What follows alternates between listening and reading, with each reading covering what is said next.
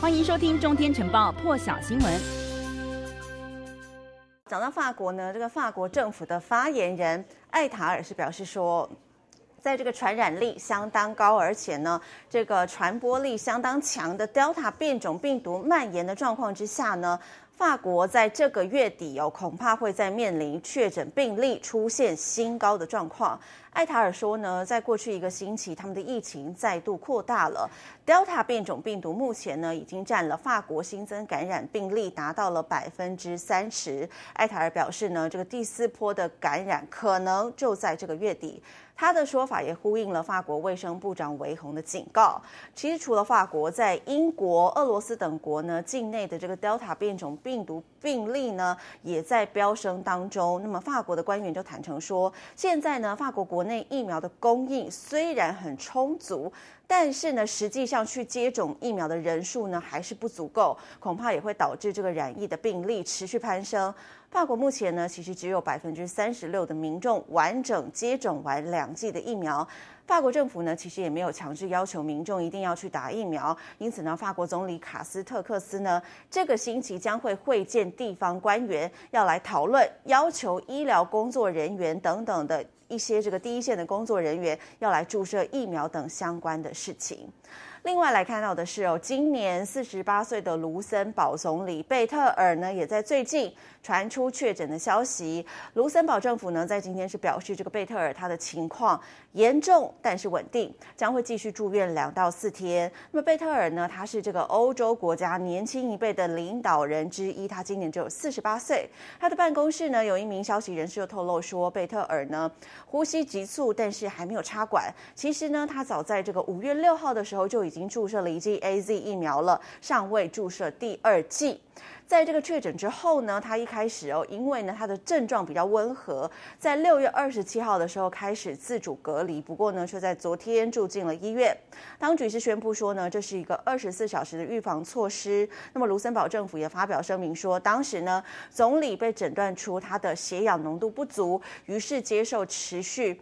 在医院里头的观察，那么医生认为呢，他目前的身体状况严重但是稳定，所以呢，医生就决定说，呃，他有必要要来住院，而且呢，估计要住两到四天，以便持续的来观察。据了解呢，贝特尔仍然会维持这个远距办公，继续来协调政府的工作。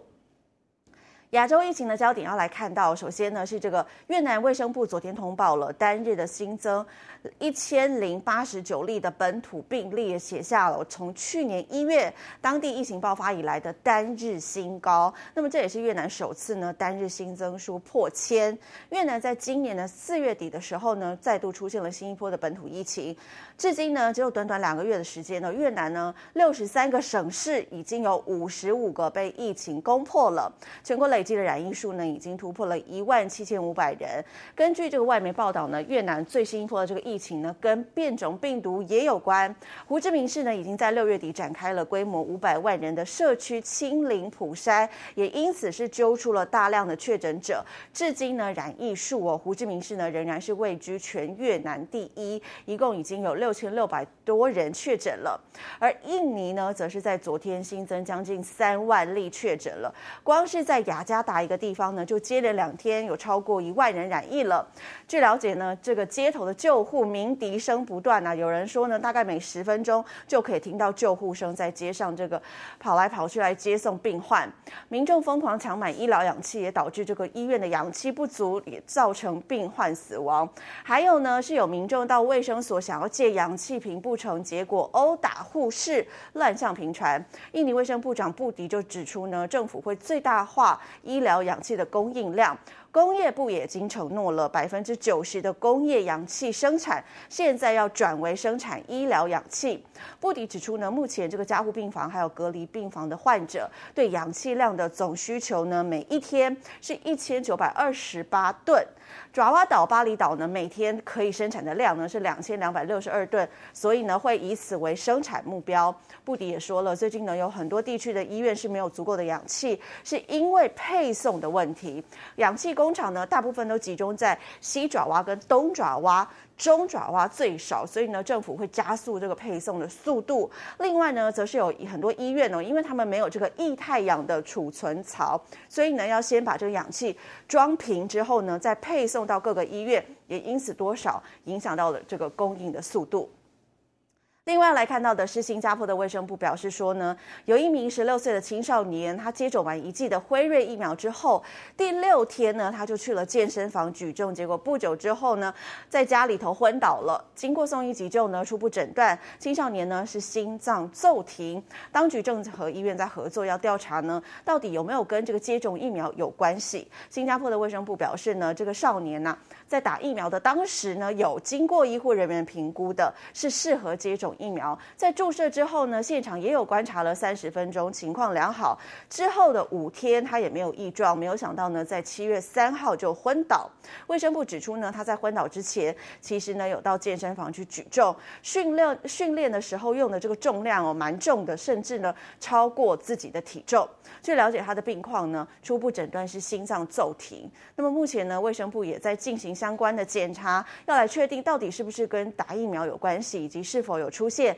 急性的严重心肌炎，因此呢，这个新加坡当局现在也建议说，不论呢是打第一剂还是第二剂，民众呢在接种完疫苗后的七天之内，也就是一个星期之内，都要避免从事剧烈的运动，特别是青少年跟三十岁以下的男性。另外呢，这个卫生科学局也发现哦，发布的这个呃，根据卫生。 科学呃，卫生科学局发布的最新疫苗安全监测结果呢，截至六月底哦，一共呢接获了十二起接种 mRNA 疫苗 ，mRNA 疫苗就是包括了有莫德纳还有辉瑞疫苗哦，出现了这个心肌炎或是心包膜炎的通报，其中有五个人呢就是三十岁以及三十岁以上的成人，其他七个人呢是三十岁以下的年轻男性。不过目前在新加坡呢是并未出现任何因为接种完疫苗而引起。 死亡的案例。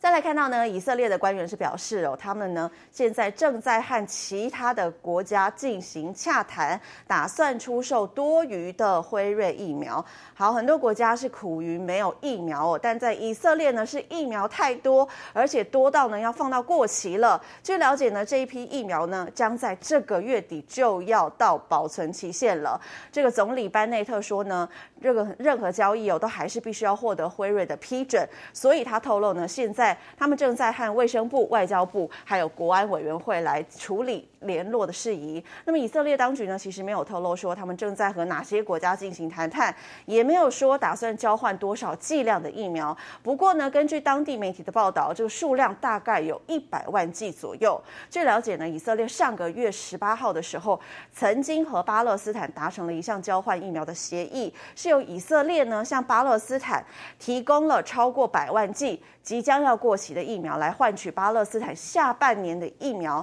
不过呢，在这个当天收到了以色列第一批大约有九万剂的辉瑞疫苗之后呢，结果巴勒斯坦发现这个疫苗早在六月就过期了，因此呢，立刻是以不符合协定中的规格为理由呢，拒绝履行协议。而以色列呢，从去年底是开始就推动了这个疫苗接种哦，接种率呢一直遥遥领先全球。根据牛津大学的资料显示呢，截至 七月二号，以色列已经有将近百分之六十的民众完成了两剂疫苗的接种。从今年六月起呢，以色列的新冠疫苗接种范围扩大到了十二岁到十五岁的青少年。